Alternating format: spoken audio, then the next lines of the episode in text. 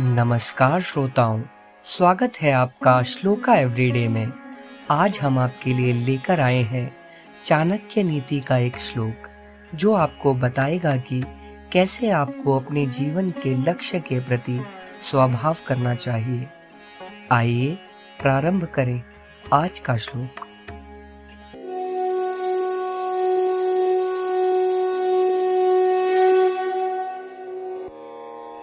प्रभूतं कार्यमल्पं वा तन्नरः कर्तुमिच्छति।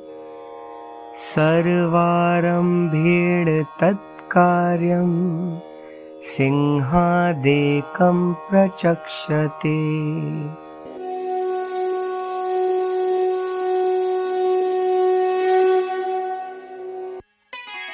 अर्थात मनुष्य को अपने लक्ष्य को प्राप्त करने के लिए शेर की तरह व्यवहार करना चाहिए।